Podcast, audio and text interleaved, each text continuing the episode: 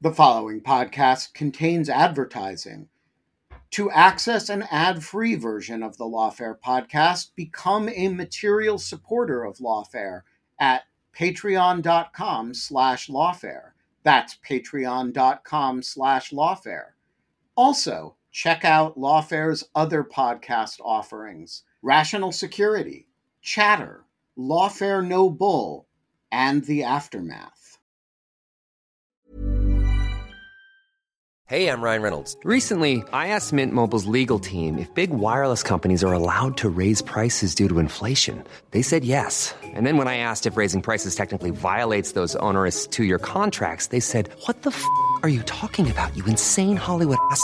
F- So to recap, we're cutting the price of Mint Unlimited from $30 a month to just $15 a month. Give it a try at mintmobile.com slash switch. $45 upfront for three months plus taxes and fees. Promo rate for new customers for limited time. Unlimited more than 40 gigabytes per month. Slows. Full terms at mintmobile.com.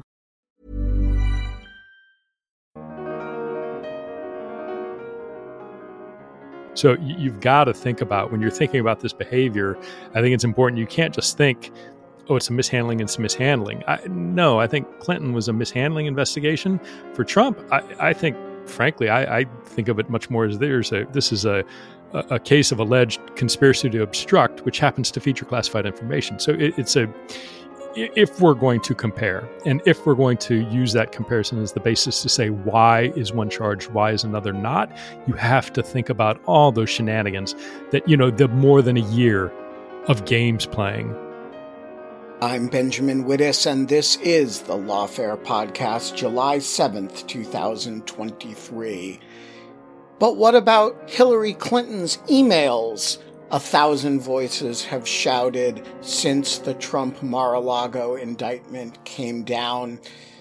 It's not just politicians, it's commentators in serious magazines who seem to think that Trump's conduct is no different from that of the former Secretary of State. Roger Parloff, writing in Lawfare on June 26th, found 703 different ways in which Trump's Mar a Lago conduct bears no resemblance to her emails. And he joined me in the virtual jungle studio to talk about each and every one of them. With him was Pete Strzok, former FBI special agent, who, of course, ran the Hillary Clinton email investigation. He was there to talk about the investigation, how it differed from the Trump Mar a Lago investigation, and whether Roger is correct that the two could not be more different. It's the Lawfare Podcast, July 7th, but her emails. So, Roger, I want to start with your headline. You have a very provocative headline 703 ways Trump's Mar a Lago conduct bears no resemblance to Hillary Clinton's emails. That's a very large number. And as the reader of your article will actually figure out pretty quickly, you mean it literally. So let me start by just asking you to explain what this project was and where the number 703 comes from. Yes. Well, I was hearing from Trump and from the other candidates for the Republican candidate for president. Everyone was making comparisons to uh, Hillary's emails. And the truth was uh, saying that, you know, the situations were similar. What, what Trump had done, his Mar-a-Lago conduct was basically similar to the Hillary email situation where the government had decided not to, to uh, seek a, a prosecution. And frankly, it was long enough ago that I didn't remember the facts. So I wanted to do a comparison in depth, look at what was known about Hillary's emails and make the comparison. And then this is the result of that inquiry. Of course, uh, the main distinction between the two situations is that with Hillary's emails, the issues were uh, about had she been reckless had she been careless had she been had she committed gross negligence and had that can that rise to a criminal level And with Trump, it's completely different. And so I looked at what were the reasons uh, uh that the FBI gave and that the government gave for their non prosecution decision. And then I compared those, uh, uh, those factors to the Trump situation. And of course, uh, one of the biggest was that uh, the prosecutors were facing a situation where none of where, where Hillary said she didn't realize that her emails were contained classified information. And in fact, none of them were marked. None of them were properly marked as classified information. If they're supposed to have a header or a footer or uh, clear, uh, clear marking as soon as it arrives that and for, uh, uh that it's classified, and none of them did, uh, which doesn't you know completely excuse her. You would think she would use her head and, and realize that some of these seem sensitive. But if you compare that to to the Trump situation, you know, immediately you have 337 documents that were found in his possession at various times um, that are completely and garishly marked in, you know, loud sleeves shouting classified, uh, top secret, SCI, all of these other labels. And, and so there you get 337. Another key factor that the government found, the, the FBI found, and the prosecutors found when they looked at Hillary's was that, you know, she did not send any of these emails, which she said she, which, which were hard to prove she even knew were classified. She didn't send them outside the government. This was all used for government, proper government purposes. Again, in, in all 337 cases, that's different with Trump. You know, he took all of these documents out of their proper government context and he took them to an unsecure location. He took them home. And we know that he did things that had nothing to do with the government. He wait, uh, well, according to the indictment, he did things with them. So, and so I continued like that, just a com- comparison of the factors that the FBI used and and the situation in Hillary's case, and then what do we have in in in the in the uh, Mar-a-Lago case? All right, so we're gonna uh, we're gonna come back to the question of what are the constituent parts of this number 703 but it's fair to say for present purposes that you started counting individual ways that the two situations were different and how many documents they apply to is that is that fair that's right with the two factors being is it worthy of prosecution and is it prosecutable? Is it can you prove it? Right. And and and and yeah, those two factors. All right. So Pete, uh, this is like my Woody Allen and Marshall McLuhan moment. I happen to have the guy who did the Hillary Clinton email investigation right here. Uh, we're going to pull uh, Pete Strzok out from behind uh, a big sign. And let me start by everybody always asks you about the Russia investigation and, you know, the, the coup you tried to perpetrate against the lawfully elected president. But uh, before you did that, you were responsible for the FBI's investigation of uh, the then former Secretary of State. I guess she's still the former Secretary of State. Give us a little overview of your role in the Hillary Clinton email investigation, which was, of course, known as mid year exam. Sure. So the case was opened, gosh, and going back a long time now. So it was the late summer, fall of 2015, and the U.S. intelligence community inspector general sent a referral to the FBI that they had seen what they believed to be classified information in a body of email that former Secretary Clinton had provided both to them as well as potentially Congress in response to both a subpoena and a demand for documents on the part of the Benghazi Committee, I think, as well as in a FOIA request that the State Department was processing. So they saw what they believed in this, and you know, they saw what they believed to be classified information within her unclassified emails and referred that to the FBI. The FBI opened a case.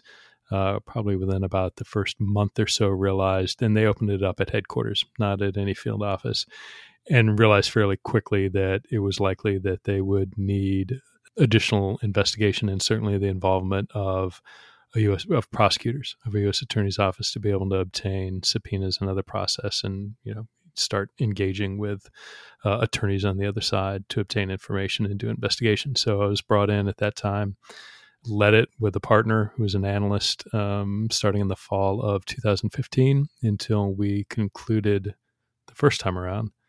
Uh, concluded the case in early July 2016, which most people remember Director Comey's speech on July 5th much to the you know continuing agita of a lot of people in this country. The case was later reopened in the fall when emails were discovered resident on Anthony Weiner's laptop and again was publicly made known despite these you know coup plotting allegations the those people who make those allegations had absolutely no problem whatsoever with either the FBI investigating Hillary Clinton and or the FBI reopening the case in late in the fall of 2016. But be that as it may, in those roughly, mm, you know, I'd guess a little less, what is a little less than 12 months, uh, the Bureau went about three broad tracks in the investigation. The first was to determine all of the classified information that appeared in the emails, uh, you know, wherever it was, wherever it lay, whether it was in Clinton's data systems, whether it was on U.S. government systems, whether it was on you know private email providers like Gmail or somewhere else.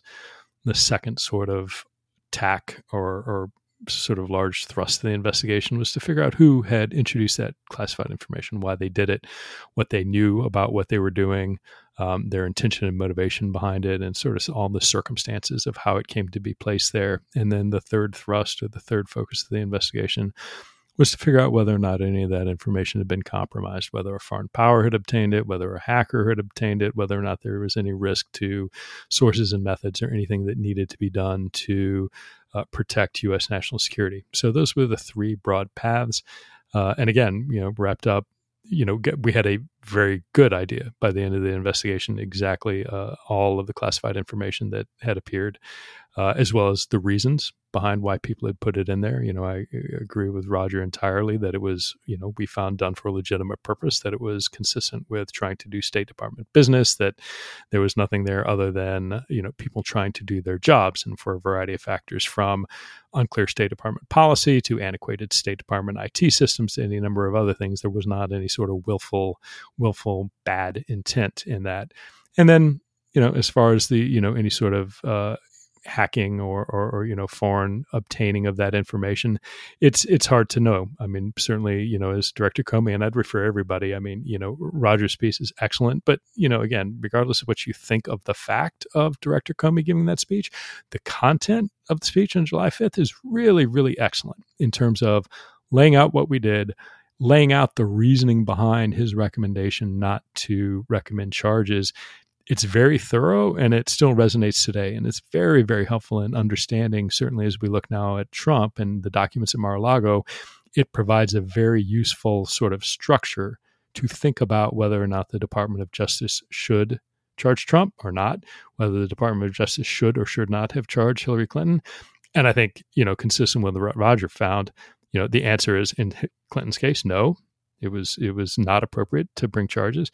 And in the case of Trump and Mar-a-Lago, absolutely, without question, his behavior beyond any reasonable doubt of any prosecutor, the answer is yes, absolutely should have been charged by the facts as we understand them from the uh, from the indictment and from media reporting. All right, so I want to break that down, that conclusion which you both share down according to the rubric that Rogers set out in the piece. Now, for, for those listeners who have not read the piece, there's a lot more to the piece than this rubric, and I do refer you to the whole thing. There's a lot of history of the investigation itself. Uh, there's a lot of uh, stuff that we will just trigger memory for you of the various uh, components and aspects of this investigation that we may not discuss today want to focus today on the comparison between the findings of the investigations uh, in that case and in apparently in Trump's Mar-a-Lago case. But before we do it, I just want to clarify with you, Pete, that you were actually the person who interviewed Hillary Clinton to close out this investigation, right? Uh, well, I, I, was one of several folks in the room. The primary people doing the interview were the two um, lead case agents. But then, you know, I was there as their supervisor. DOJ had uh, five attorneys in there. But but yes, so I was I was present, and that I think it was July third. It was over the Fourth of July weekend when uh, Secretary Clinton came into FBI headquarters, and we interviewed her there. All right. Finally, I want to make one prefatory observation here, which is for purposes of this conversation, we're going to do something that we almost never do on lawfare, which is we're going to assume. no, no, that that one's common. Um, we're going to assume uh, we're not going to presume innocence of either Hillary Clinton or Donald Trump. We are going to presume that every investigative finding is accurate. So we're going to essentially do the opposite. If if the FBI found X about Hillary Clinton, uh, we're going to assume that that's right. She will never get an opportunity to prove otherwise. In Trump's case, we're also going to assume that the investigative findings are true. Of course, he will get a chance to prove uh, a reasonable doubt about them and will have a presumption of innocence in court. But for present purposes, if, if you're if you're comparing people's conduct, you have to have a stable basis for the conduct for what the conduct was. The only basis we have in both cases is the prosecutorial and investigative allegations. So we're just going to assume the record true. All right, I want to start with a point that Roger made. And Roger, why don't you walk us through this? Which is the question of classification markings. You, you alluded to this point above, but I want you to walk us through it. What did Pete and his colleagues find with respect to the emails that were classified on Clinton's server, and what does the indictment allege in the Trump case? Yeah, the finding was that eventually, I guess I should say that, you know, they did look through uh, 30,000 emails that uh, Hillary t- turned over. And then during the course of the investigation from various different forensic techniques and investigative techniques, they recovered another 17,000, um, which did not mean that she was hiding those 17,000 for various reasons. And when they looked through them all, they did find 81 email chains that contained information that was judged to be classified. And in no case were those properly marked so that any reader would instantly know be careful this is classified and the the, the way that seemed to bubble up was that uh, uh, the investigators interviewed 72 people and that included the lower down State Department employees who were needed to get this information up the chain and and they felt that for various reasons operational tempo they cited they they couldn't use or, or the, the classified uh, systems that were available uh, that were down or, or, or, unavailable.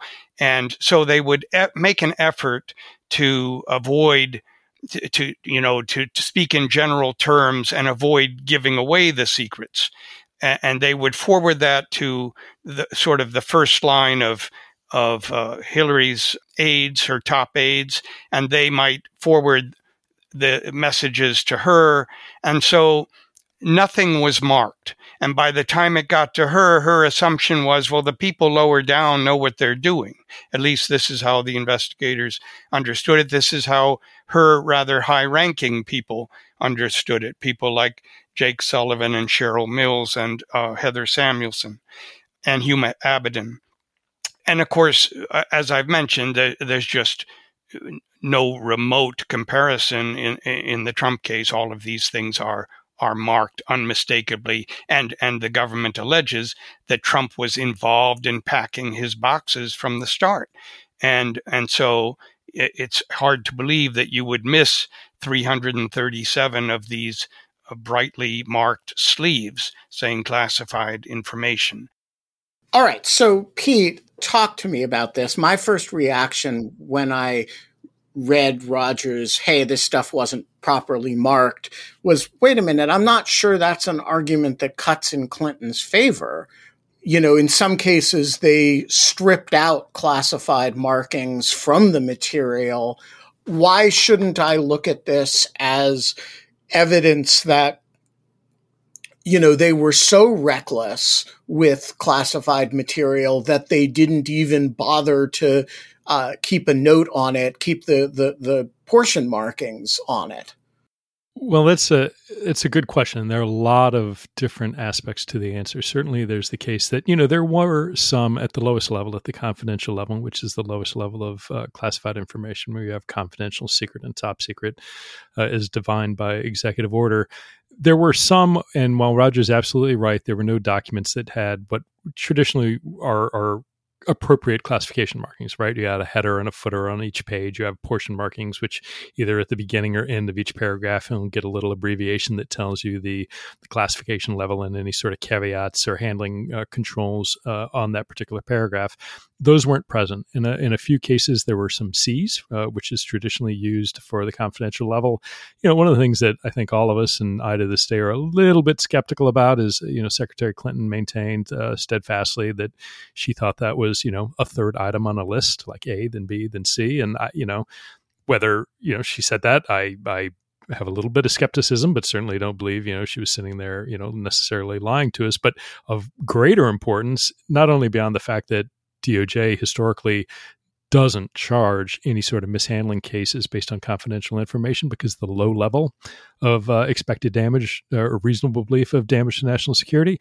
The other thing is, in a couple, at least a couple of those cases, the material is overclassified at the confidential level. You know, it was not even confidential. It turned out because everything that we found that might be classified, every single email we sent out to the owning organization, right? If it was information that originated from the State Department, the CIA, or the White House, or NSA, or wherever the case may be, sent all of these emails out. And you did this just to be clear to verify that the material was really classified.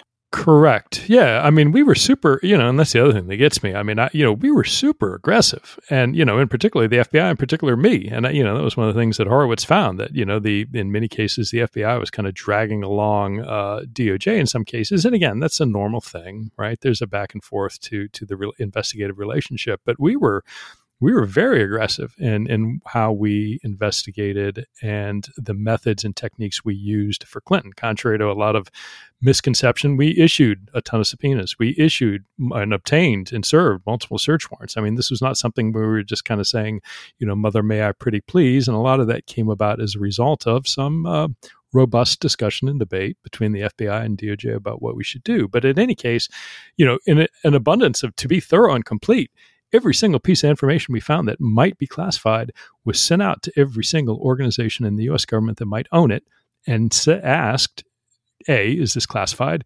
B, at what level? And C, you know, get, provide a, a, classification authority to provide a statement saying, you know, here's here's my determination about the classification and whether or not we could use it at trial. And when you say C, there, do you mean the third item in a list, Pete, or do you mean I did in this? Yes, in this case, I do. but you know, the the thing was too that a lot of this, the overwhelming amount of this material, was at the lowest level, at the confidential level. There was a lot of the sort of things that, you know, there might be a call sheet where she was going to reach out to a foreign, you know, a notable, you know, foreign dignitary government official to wish them happy birthday or condolences on the death of a family member or best wishes for, you know, recovery after leaving the hospital. I'm making, you know, these are made up examples in some cases, but they weren't the kind of thing that you see in the Trump indictment, where there are these highly classified top secret documents containing a lot of information, in particular about DoD operations. But going back to Clinton, the there were some items that were classified at the top secret level, and they haven't been declassified. And it is hard for me to discuss them because of my inability to talk about what they are. But I guess the the best way for me to to to explain why that TS material was there is that there was a particular need for Clinton to receive information and recommendations and make decisions in a timely way that State Department IT and communication systems did not allow her to do in a in in any other different way that would be fast enough. And when you look and you say, well, she still shouldn't have done it, then if the question is, okay, if you're looking to prosecute and if you're looking to say, okay, what would the harm to national security be by disclosure of this information? It is very hard to look at that element of the crime and say, had they waited or done what they had to do to get it through the official channels, that harm to national security would have been even greater. So uh, that's a very obtuse way of saying, again, going back to Director Comey's July 5th speech, it was certainly things that there were certainly things that should not have been done. There were certainly things that might cause somebody to have administrative sanction for you know spillage of classified information or placing information in, in classified information in places it shouldn't have been but there's a difference between saying you're going to be you know have a administrative punishment or a letter of censure or you know a suspension or have your clearance suspended there's a world of difference between that which happens on a daily basis in the US intelligence community and the decision to say this is criminally negligent to the point that the United States has traditionally brought charges. And that there's a huge difference there. And everybody's saying, well, you know, the government said she did nothing wrong. No, the government didn't say that. The government doesn't say things like that. Publicly, what the government says is we're going to charge or we're not going to charge. As to whether or not there's any sort of administrative process where somebody did something wrong, that's why you get, you know, IGs and inspection divisions and internal affairs and folks like that. All right, so uh, let's go on to the next category of difference that Roger identifies, which is you've already sort of touched on, Pete, which is were these documents used for official purposes? So, Roger, give us a summary of the comparison in this regard. Well, again, yes, uh, Pete just mentioned that all of, all of these were u- uh, Hillary's were used for government purposes. Um, there was no attempt to send them to take them out of the uh, to to show them to non-government to unauthorized people except in the sense that the network itself was uh, i mean it was i wouldn't say a virtual mar-a-lago but it's a it was an offsite not controlled by the government controlled by a private company this uh, I forget something Platte Platte Valley Networks or something. Platte River. And it was Platte River, and it was administered by a non-cleared individual, right? So I, I mean, it's not Mar-a-Lago. It's not on a stage in front of all the guests, but it's not exactly government a, a government facility either. No, but what she said and what they could not disprove was that she didn't know it had classified material. Yeah, you would not want to classify classified material on this private server. I mean, to place it on this private server run by Platte River, but she there was no evidence that she knew she was doing that. Uh, so, so that's the distinction.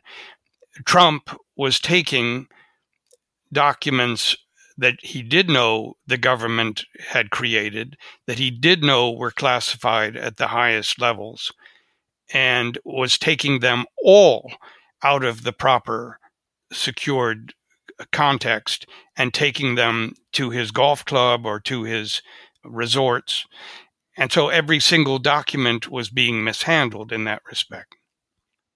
And then we, in addition, we do have these two incidents where that are alleged in the indictment, where he apparently showed national defense uh, information to unauthorized people. One one in uh, you know this meeting in July 2021 that was apparently recorded with the uh, two people from Mark Meadows' uh, book uh, project and uh, at least two aides and then uh, another uh, meeting in either August or September of 2021 with a, um, a member of a, a, a, PAC, also not without a security clearance. And so that's, I counted that as uh, five instances of showing this to to using using these documents for a non governmental purpose and showing them to uh, unauthorized people. So the the equivalent, if if you were to make Trump's behavior correcting for it's a physical golf club, not a virtual uh, uh, offsite computer server. But if you were going to make Trump's behavior as innocent as Hillary's, you'd have to describe a fact pattern in which he only did it while he was in office. He brought some documents not knowing they were classified, or some staff brought documents to Mar a Lago to show him for decisions and that sort of thing. And he never showed them to any unauthorized people at Mar a Lago. Would that be roughly describing in physical space what what Clinton is alleged to have done in virtual space? I uh, I, th- I, think so. I'm uh, having a little trouble holding that in my head, but um, I think that's uh, that's right. In, in fact, I, I think there was when the mid-year exam group was looking at prior examples of of this sort of conduct. They were trying to look. Was there anything? Had anybody been prosecuted that uh, under this gross negligence standard? there were instances of people where people uh, somebody brought something home by accident and then discovered they had it and didn't bring it back but i don't think there was anything that was a, uh, as innocent as what hillary's appeared to be that, uh, uh, that where she just at, at least you couldn't prove that she ever knew it was classified yeah, and Ben, I think I'd, I'd add one more part to your sort of like trying to to lay up the scenarios for comparison. Like, look, Clinton voluntarily provided a, the majority of the information to uh, both Congress and the Department of State uh, voluntarily very quickly. You know, in the course of our investigation, you know, we started digging deeper, and you know, we identified sort of the fact that there were there wasn't just one server, right? There were an evolution of servers. I don't think you know initially the Clinton camp knew that until we were diving in and interviewing people, and it started out one server in Chappaqua, and it moved to you know something that was uh, hosted externally at a you know as you mentioned Platte River Networks, and it was maintained at a facility called Equinix in uh, New Jersey. But finding all these things, it was not there was no obstructive behavior right? There, there was never the FBI or the DOJ issuing a subpoena and Clinton refusing to honor it or any evidence whatsoever that they tried to hide anything. You know, Roger talks about the circumstances of which material was deleted, but that was believed to be at the time deletion of things that had already been reviewed and determined to be uh, not relevant to work. So when when you're lining up it's important, I think, when you're lining up the, you know, the facts of what was maintained, when it was maintained, what the intention and knowledge was, to also say then the subsequent, when the FBI and when the government then begins investigating, what is the response? And that's why, you know, in addition, again, you know, Roger points this out in his article, it isn't just a 793 charge. You have all these counts of obstruction. There is a willful decision that allegedly I am going to not respond to government lawful requests for for production, these subpoenas, and ultimately, you know, search warrants issued, I'm affirmatively going to take means with other people to hide material that I know that I'm not authorized to have and the government is trying to get. So you've got to think about when you're thinking about this behavior, I think it's important. You can't just think, oh, it's a mishandling, it's a mishandling. I, no, I think Clinton was a mishandling investigation. For Trump, I, I think, frankly, I, I, think of it much more as there's a this is a a, case of alleged conspiracy to obstruct, which happens to feature classified information. So it, it's a if we're going to compare and if we're going to use that comparison as the basis to say why is one charged why is another not you have to think about all those shenanigans that you know the more than a year of games playing that Trump and his attorneys went through with the National Archives about returning this information, about you know the limited the, the, way they did or didn't conduct searches when they were responding to the FBI or the DOJ subpoena. All that stuff you have to that has to be incorporated into this sort of comparative or comparison effort. Yeah, I would just add to that that I don't think it's just a conspiracy to obstruct investigation. I think it's also a theft investigation that that it's very clear from the indictment that the Justice Department believes he intentionally took this information and then obstructed efforts to get it back.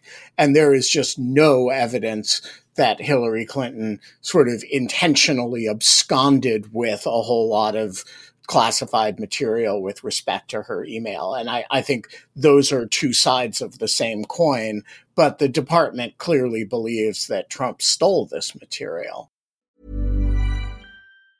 Tired of ads barging into your favorite news podcasts? Good news. Ad-free listening is available on Amazon Music for all the music plus top podcasts included with your Prime membership. Stay up to date on everything newsworthy by downloading the Amazon Music app for free or go to amazon.com slash news ad free. That's amazon.com slash news ad free to catch up on the latest episodes without the ads. Quality sleep is essential for boosting energy, recovery, and well-being. So take your sleep to the next level with Sleep Number. With a Sleep Number smart bed, you can individualize your comfort level and enjoy a better sleep night after night. JD Power ranks Sleep Number number 1 in customer satisfaction with mattresses purchased in-store. And now the Queen Sleep Number C4 smart bed is only $1,599, a saving of $300, only for a limited time. For JD Power 2023 award information, visit jdpower.com/awards. Only at Sleep Number stores or sleepnumber.com. Could your political views make you the target of cybercrime, identity theft, stalking, or even violence? I used to think this was silly, and then weird things started happening to me. Someone defaced my car. It had lawfare license plates on it. Somebody delivered weird antique postcards of Guantanamo Bay to my house. You know, weird stuff. The volume of personal data online has tripled between 2019 and 2023, and angry individuals fueled by political polarization can access it all for up to 98% of American citizens. And I was one of them. Lots of people were using my name, my home address, uh, other information about me to try to intimidate me. And I want to say that has dramatically slowed down in recent months. And one of the reasons is Delete Me. As I have said before, there are products here that I read the ads because, you know, that's my job. And there are products here that I read the ads because I really use them and really like them.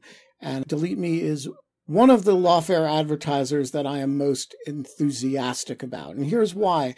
Uh, it finds and removes personal information I don't want online, and it makes sure it stays off. It's a subscription service that removes your personal information from all of the largest search databases on the web, and in the process, it helps prevent potential identity theft, doxing, and phishing scams. And here's the important point it doesn't just do it once because the information will get back into the systems. It does it and then it does it again. So the first time I got one of these reports, and they send regular reports. Uh, at Delete Me, you know, there were a whole bunch of systems that I'd come off of.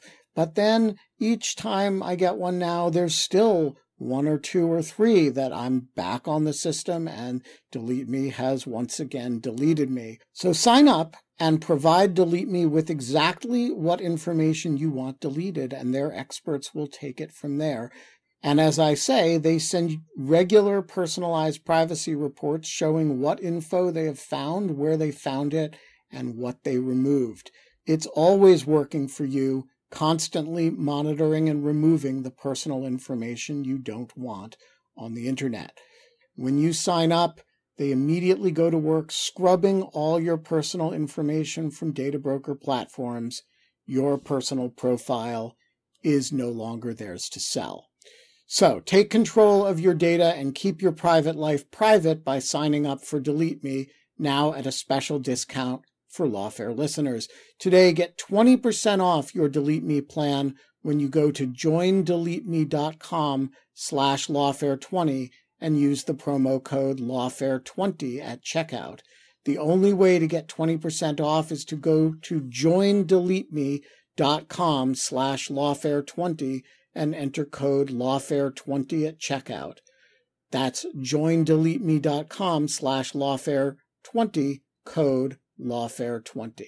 This show is sponsored by BetterHelp. If I could offer you an extra hour a day in your life, what would you do with it? Would you go for a run? Would you sleep in? Would you read? Would you go hang out with a friend? A lot of us spend time wishing we had more time. You actually can create more time for yourself. It's by figuring out what's important to you, making that a priority, and that is where therapy can help you. It can help you find out what matters to you so you can do more of it and less of the things that you don't care about but you actually waste a lot of time on. Therapy is a great way to prioritize what's important to you, to focus on what matters and dismiss the trivial. It's a great way to learn how to set boundaries and how to develop coping skills it can help you be the best version of yourself, and it isn't just for those who've experienced major traumas. If you're thinking of starting therapy, why not try BetterHelp? It's entirely online. It's designed to be convenient and flexible. You can make it work with your schedule. All you do is you fill out a brief questionnaire and you get matched with a licensed therapist, and you can switch therapists at any time for no additional charge. Learn to make time for what makes you happy with BetterHelp. Visit betterhelp.com slash lawfare today to get 10% off your first month. That's betterhelp, H-E-L-P, dot com slash lawfare. All right, so this brings me to the third category in Roger's hierarchy, which you guys have both touched on a little bit, so I want to deal with, with it briefly. Roger, you say that you quote the uh, mid year exam folks saying there was no evidence that the senders or former Secretary Clinton believed or were aware at the time that the emails contained classified information. In the absence of clear classification markings, the prosecutors determined that it would be difficult to dispute the sincerity of the witnesses' stated beliefs that the material was not classified. So, Roger uh, it obviously Trump knows very well and is on tape saying that he knows that at least some of this material was classified. Uh, so the Trump side of this is easy, but I want to push you both on this. Hillary Clinton, Jake Sullivan, these, you know, who was Hillary Clinton's chief of staff and is now the national security advisor. These are sophisticated actors in the in the classification hierarchy do you think it's plausible that they were naively emailing around classified material unknowingly? Well, I think that's a question for Pete because he, he really weighed that. He spoke to the people. I mean, yeah, I I uh, did not just rely on the mid-year exam. I also relied on the fact that you know in 2018, the Office of Inspector General did sort of a, a meta probe of the mid year probe and wrote a 528 page report on that. And they could find nothing wrong with the mid year exam's conclusions uh, on all these respects, that there was no there was no evidence of uh, bias or in, that it was all based on department policy, past practice, and the facts and the law. So, um, but I, will let Pete handle this beyond that. Yeah, I, I, am going to turn to Pete in a moment, but I, I want to foot stomp what Roger is saying here. It's not just that the this is what midyear found; it's that Horowitz spent the better part of two years second guessing everything that midyear found and couldn't find fault with it. And so, and, and I don't think that anybody else has either in the sense of producing any, any evidence that the FBI missed in this regard. That said, Pete, I think a lot of people, particularly people who are used to that that scary looking picture of you that shows up all the time on Fox News, are going to say, "Wait a minute, Pete Strzok says that Hillary Clinton didn't mean to do it." And Jim Comey, that famous Hillary Clinton supporter, buys it. And I'm supposed to believe that that's the end of it. Why should I believe that? And so my question to you is what was it that was persuasive that to the extent that there was classified material on the servers that the people who put it there and the people who received it really weren't aware of that. Yeah. So, two parts to that to my answer. I think the first one is, you know, why should sort of the meta point of why believe me? I think the, answer is, well, you know, based on a career of 20 plus years, but more than just me, you know, to Roger's point, look at this exhaustive uh, inspector general investigation. I'll be happy if they spend a half the amount of effort on the January 6th, what happened and didn't happen, as they did on midyear. I mean, it was 36 plus months of just, you know, a, a team of dozen, you know, dozen or two investigators looking at every single thing we did who concluded that it was appropriate. There was, you know, you might remember U.S. Attorney John Huber, who Sessions or Barr brought in to run over through all this again, just like, you know, the parade of U.S. attorneys that, you know, department brought in to try and, you know, go after things that Trump didn't like, who again, he concluded that it was a righteous investigation. You had, you know, any number of congressional or Senate inquiries that looked at it too and didn't find any indication that, you know, of wrongdoing or malfeasance. But I think you know at the and then finally you know this isn't this was a team of people right? I mean there were there were multiple attorneys. There were easily you know four on a day-to-day basis for prosecutors who worked with the team. There were dozens of agents and analysts and forensic accountants and computer specialists and everybody else. So you know this wasn't one person in some you know dark chamber somewhere in the bowels of the j edgar hoover building trying to set something up. This was a very you know significant effort with a lot of moving parts that everybody who's looked at it in a competent way has said no this is a righteous investigation. I think at the end of the day you know to your question about like shouldn't these people have known something? Folks need to understand the radical difference in the sort of type of classified information we're talking about. In many cases, and Roger mentions this in his article, a lot of the people who were writing the things, you know, tried to make it unclassified by talking around issues. And, you know, anybody who's been in a, a government setting is familiar with having done it. You know, that information is classified. So you try and obliquely refer to something and say, you know, we've got to make the decision about the thing that's coming up next week, about the stuff over there with us. I, you know, whether or not that actually declassifies it you know, if you have dealt with classified information as part of your job, you're kind of aware of that. And it's always kind of fraught with peril. The second thing is, as a culture, the State Department was awful when you compare it to their sort of norms and expectations of handling classified information when compared with the rest of the US intelligence community. Part of that's because they're dealing on a daily basis in sort of open, unclassified dialogue with foreign counterparts, right? They are dealing with their counterpart in the Ministry of Foreign Affairs or the Prime Minister's office or wherever the case may be, and they're sitting at a cocktail reception or in a, you know, an office call or wherever the case may be, discussing some position on something or another and writing it back up on a cable to Washington, D.C. And when they do that, they slap a confidential header on it because they don't want it, you know, getting out and chilling their ability to have an open and frank discussion with that person from the prime minister's office and the ministry of foreign affairs or whatever the case may be. And that was you know we saw that with with chelsea manning's leaks. I mean the the the the wikileaks the the dump there just the thousands upon thousands upon thousands of confidential state department cables which if you read them you'd say, gee, well, you, you, probably would swear. I'm not going to swear on this thing, but you would look at it and say, okay, I think theoretically I understand why this is classified, but this is really not something that is, you know, highly sensitive. And in again, those cases where the the top secret stuff that Clinton had, that was there in the context of in the context of time sensitive operational necessity where nonetheless people were trying to talk around things.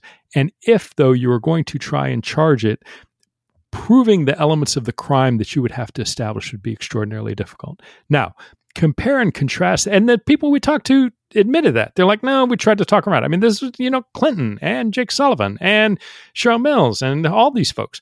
You know, no, I, you know, we, we thought, I, I'd never thought that was classified. I thought I had talked around it in a way that it wasn't. There, there, there were people who were honestly with a straight face you know, other than a couple of instances like that little "what does C mean to you?" or you know a little bit of an eye roll for the most part, people had very compelling and, you know, eh, and whether or not compelling from a prosecutorial perspective, the issue isn't so much whether or not it's compelling as can you present evidence beyond a reasonable doubt to a unanimous jury that the person knew they shouldn't have done it and or that they were lying to the to the the government when they said, "Oh, I thought I talked around it." And again, that's a really whatever you know kind of eye rolls or oh, I don't know about that might have been an investigator's mind. There's a huge gap between that sort of uh, all the way up to this hits the standard in the U.S. Attorney's Manual for when a case should be brought. Now, compare that to the Trump documents as best we can understand them from the indictment.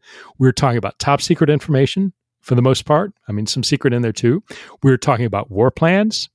We're talking about information from the Department of Energy, which we don't know, but you know very well may relate to nuclear weapons. Certainly, formally restricted data refers to information governed by the Atomic Energy Act, which is, you know, can be non nuclear weapon type information, but likely refers to nuclear weapons. But again, war plans, I, they, they, these are just not, they, they are not in any way, shape, or form analogous, just on the face of what the information is, not even taking into consideration what he did with it, who he shared it with, why he kept it, what he obstructed about it, just the information itself is radically different and grossly, grossly worse in the case of in, in terms of the the potential harm to national security on the part of what Trump took compared to what Clinton had.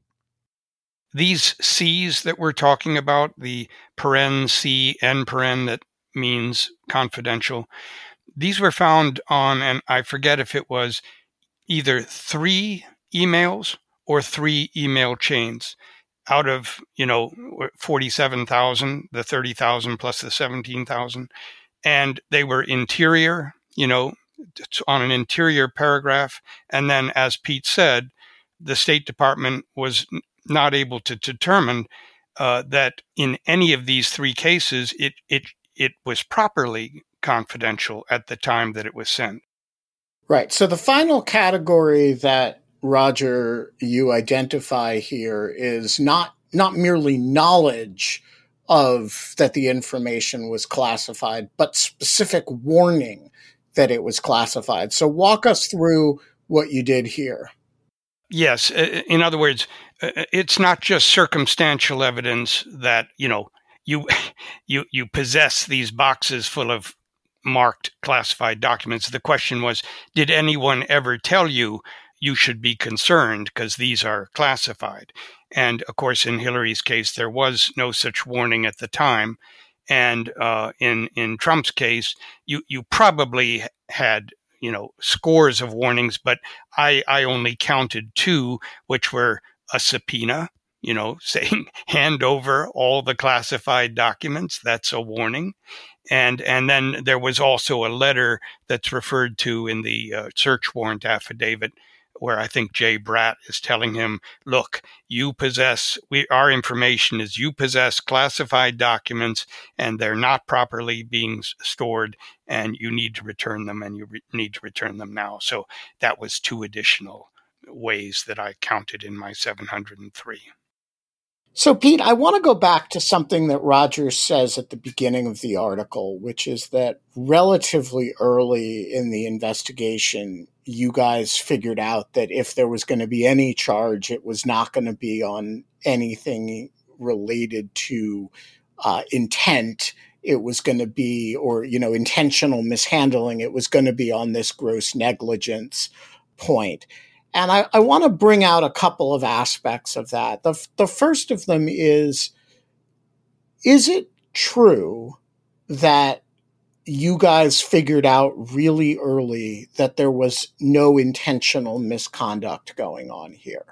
Because that seems to me, at a basic meta level, really different from the Trump situation.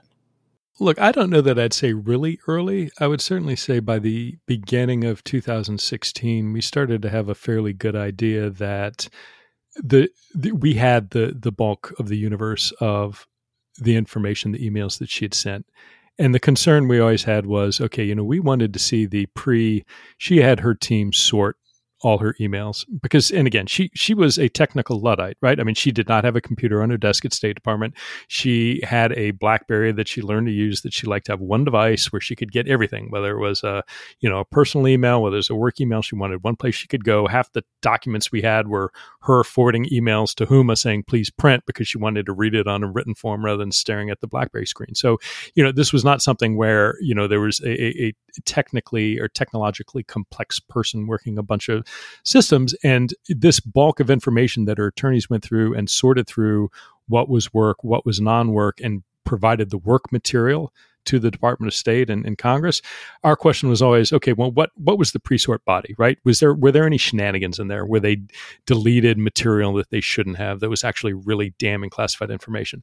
But part of what we did, again, remember, we went out not just from what Clinton gave us and then what we found that Clinton maintained, but we went to every single U.S. government agency, each and every one, and said, please provide any inform- any email that you have any of your employees ever sent or received or were CC'd or BCC'd containing these Clinton email addresses. So, in the overwhelming number of emails, we had multiple copies of that, right? We had, say, we had the copy that Clinton provided us, provided us that was sent to her.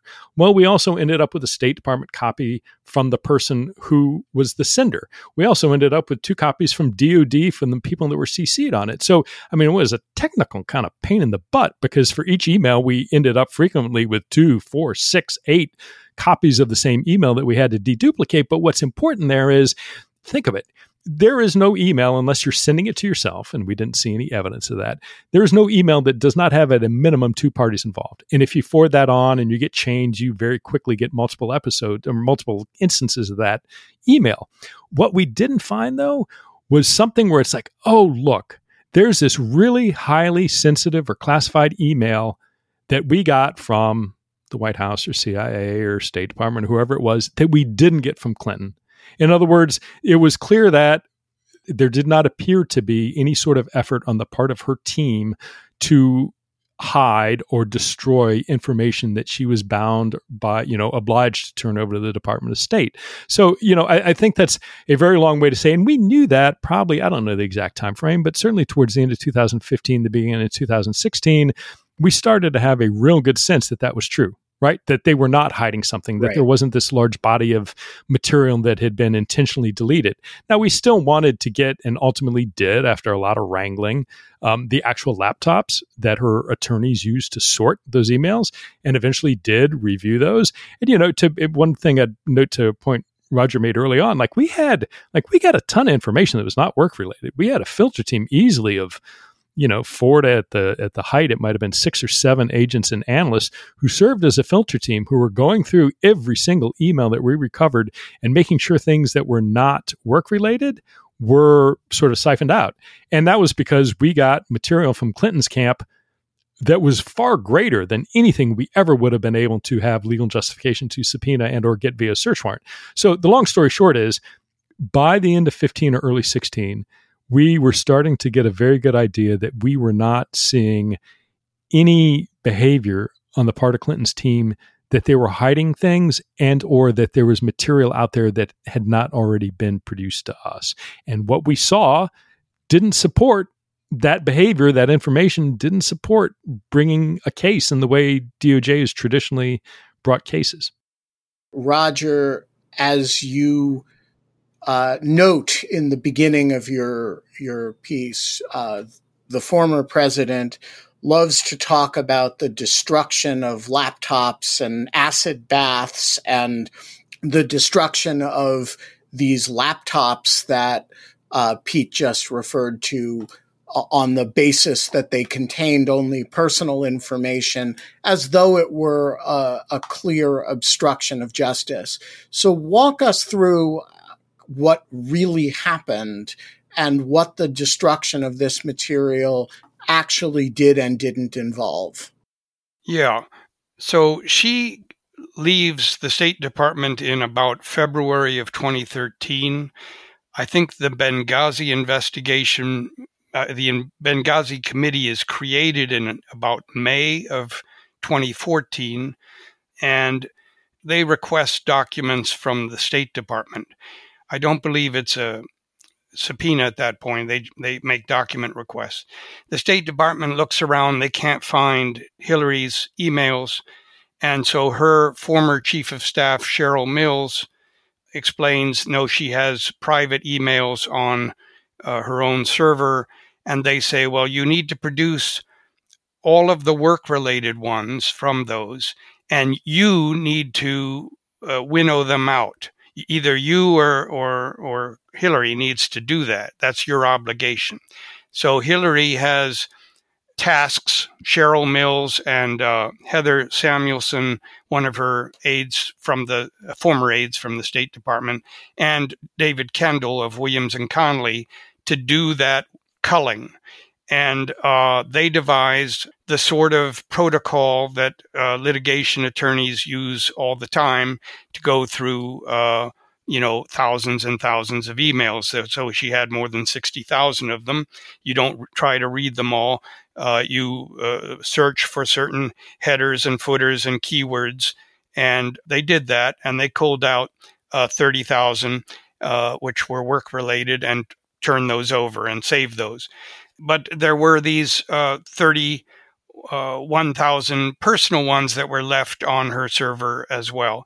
And at sometime between November of 2014 and uh, January of 2015, she said uh, she told the man who was kept the server, Paul Combetta of the Platte River Networks company, that she wanted to go to a shorter 60 day retention period on her personal emails.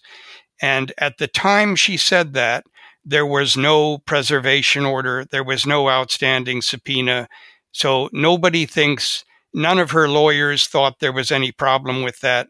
None of the mid year t- exam team thought there was any problem with that. None of the uh, Office of Inspector General team thought there was any problem with that. The issue was Combetta did not do it when he was supposed to do it. And then in on March 2nd of 2015, the New York Times published an article saying that uh, Hillary may have used a private server while at the State Department, and that might break rules. So the next day, March 3rd, the Benghazi Committee sends a preservation order. And then the next day, there is a subpoena for her uh, uh, Benghazi emails. And at some point later in March, Combetta later tells investigators he had a quote, oh shit moment when he realized that he had not gotten rid of the, the 30,000 emails that were older than 60 days. And he, on his own, despite the preservation order, secretly destroys them using an off the shelf product called uh, BleachBit. Um, it's a software product. And the investigators uh, ultimately find that out from uh, after uh, they give him use immunity. And uh, the judgment was that uh, when he said that, uh, his what he said was uh, fit with the forensics, it fit with the other testimony, and they believed him. but obviously, this was uh, uh, this was something that, according to all everyone involved, Cheryl Mills didn't know about, and and Heather Samuelson never knew about, and and and Clinton was out of this loop by then. Uh, you know, the, uh, so that's what he's talking about with the so-called acid wash. There was no acid wash. Uh, this was uh, there was a software bleach wash. Exactly. All right. So Pete this is the kind of story that gives rise to conspiracy theories. And in fact, it has. Of course, the 30,000 emails that were deleted, uh, albeit not with an acid wash, are the ones that Donald Trump is talking about when he says, Russia, if you're listening, I hope you can find the 30,000 emails which are missing. Uh, they are, you know, the subject that Peter Smith tries to, you know, hire Russian hackers to uh, recover. Uh, they give rise to all kinds of crazy stuff. Uh, and the reason I think is that, first of all, material was deleted. And secondly, the story that Hillary orders it deleted before there's any legal problem with doing so. The guy forgets to do it. He then does it after there's a subpoena when he has a holy shit moment and then he gets immunity for it is actually, it actually has a kind of conspiracy vibe to it. And it's the kind of thing that in other circumstances you'd be really skeptical of. And so my question is, what was it that made you guys look at this fact pattern and say, yeah, Combetta seems to be telling the truth. It's not pretty, but there's no evidence of obstruction here. Yeah, well, I think that was one of the last big decisions and one of the last questions about whether or not there had been anything illegal that was done on uh, the Clinton team. And so some of it, look, there. So the basic allegation is exactly as Roger sort of laid out. This material was deleted after we found figured out forensically that it had been deleted after I think it was the congressional um, subpoena went out. And so the question is, you know, why? And who did it then? Because this clearly Clinton's and Clinton's attorneys and team were aware of that subpoena when it was issued. Now, it was deleted after that, and there are going to be a very small handful of people who know why. Certainly Paul Combetta and potentially a coworker, but Combetta on the one hand, and then two, if he had been instructed to do it, the people who instructed him to do so to obstruct this, you know, sort of production. And those were we found that traditionally were people, you know, within the the Clinton organization and in particular the attorneys who dealt with uh, PRN with Platte River and the folks there. And so the question was, okay, in the worst case, somebody like you know Cheryl Mills or you know, David Kendall or somebody on the team told him after the subpoena, go delete it. They are not going to tell us, you know, however good of an interviewer we are, however you know many Columbo tricks we might try and pull out of our bag. They're not going to suddenly this team is too good legally and too smart to suddenly break down by some you know interview stratagem that catches them in a lie. And so the question was, okay, Combetta knows because he's the guy who did it and we're seeing things that it doesn't make a lot of sense that that he was instructed to do it. But it was like all right so how do we do it? You know if if in case you know whatever the variety of motivations why he did it when he did it you know he told us initially one thing and that it didn't appear to be true and i forget the details of exactly what he said when but ultimately it was like all right this case is not to jam paul Combetta on a thousand and one charge of lying to the fbi the purpose of this investigation is to figure out what Hillary Clinton was or was not doing with classified information on her server and her knowledge of what was done in the production of that information to the Department of State. And so that decision, and I, you know, DOJ offers immunity. I agreed with the decision. You know, the goal is get Combetta in there, tell him, you know, you're not going to get charged with this. We're going to give you a limited immunity, or you know, I forget all the different types of immunity. I get there are several, and it's I get the terms confused for levels. But essentially, tell us what happened. You know, come clean and we'll you know give you give you this limited immunity and so he did and that's when he said yeah i i effed up I had this oh shit moment. They told me to do it earlier before the subpoena existed. I forgot to do it. I heard about it. I had an oh shit moment and I went and ran and I did it. And it, it, it's my fault and so then it was like okay that that makes sense. That is consistent with all of the forensic evidence that we have. That is consistent with all of the communications we have between clinton's camp and prn and Combetta. that is consistent with all of the statements from the clinton camp. So again you know occam's razor the most logical common sense explanation is borne out by the statement. And to people who are like well you should have charged Combetta. I, I don't think so. He probably would not have told us that absent this offer of grants of immunity, and then would be sitting there because nobody's going to sit there voluntarily and say, yes, you know, we lied to you, and actually we did tell them to delete it after the subpoena. So the way to get to that information about the core critical person that we were investigating was to this grant of immunity. And guess what? Once we did that, human nature, he came clean and gave us you know, information that was entirely consistent with every other single investigative piece of information that we had developed. If Sean Hannity were here, Pete, he would say, You gave him immunity, and he fell on his sword for Hillary Clinton and gave you precisely the answer that she would want him to give you. Why are you confident that that's not what happened? Because there are forensic logs of what he did to the data when there are communications records with internal PRN emails that we saw. There are emails between the Clinton camp and Paul Combetta. There are emails within the Clinton team about what to do or not do. There is discussion that, you know, we had from each of these people in the context of their interviews. And every single one of those hundreds of pieces of data all line up and all are consistent with the explanation that Paul Combetta gave, including, you know, that what, what, he was saying and doing with his colleagues that we also interviewed. So it's not just like one, you know, convenient Paul Combetta is the fall guy. No, his story has to be consistent with these hundred plus other data points for it to be accurate. This isn't, you know, people that everybody likes to play, you know, basement, you know, investigator because they watched, you know, the Rockford files back in the day. The fact of the matter is, if you're going to, like, if you do a thorough, complete investigation, if you're going to pull off the crime of the century, you have to check so many boxes. And the conspiracy has to be so vast and so complete and so rock solid as you, you start getting into the, you know, impossible to maintain in the face of a solid, credible, aggressive investigation that we had. So, uh, you know, it isn't just Paul. It isn't just Paul saying one thing to take the fall. It is interviews, forensic records, it just every, again, every piece of data we had is consistent with him saying, they told me to do it. I forgot to do it. I fucked up. And so I went, and when I had my oh shit moment, I went and did it and, you know, hoped they wouldn't be too bad or whatever he said. We are going to leave it there. Pete Strzok, Roger Parloff, thank you both for joining us today. Thank you, Ben. Yeah, thanks, Ben.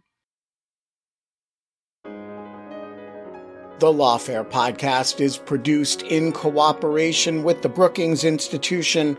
Our audio engineer this episode was Cara Shillenn of Goat Rodeo. Folks, I know there are tens of thousands of you out there who are still listening to ads on this podcast because you have not become material supporters of Lawfare. And I'm here to say we got two problems, they have one solution. You can get rid of the ads, and we can get support for Lawfare if you go to patreon.com slash lawfare and sign up to be a material supporter. Every little bit helps. The Lawfare podcast is edited by Jen Patja Howell. Our music is performed by Sophia Yan. And as always, thanks for listening.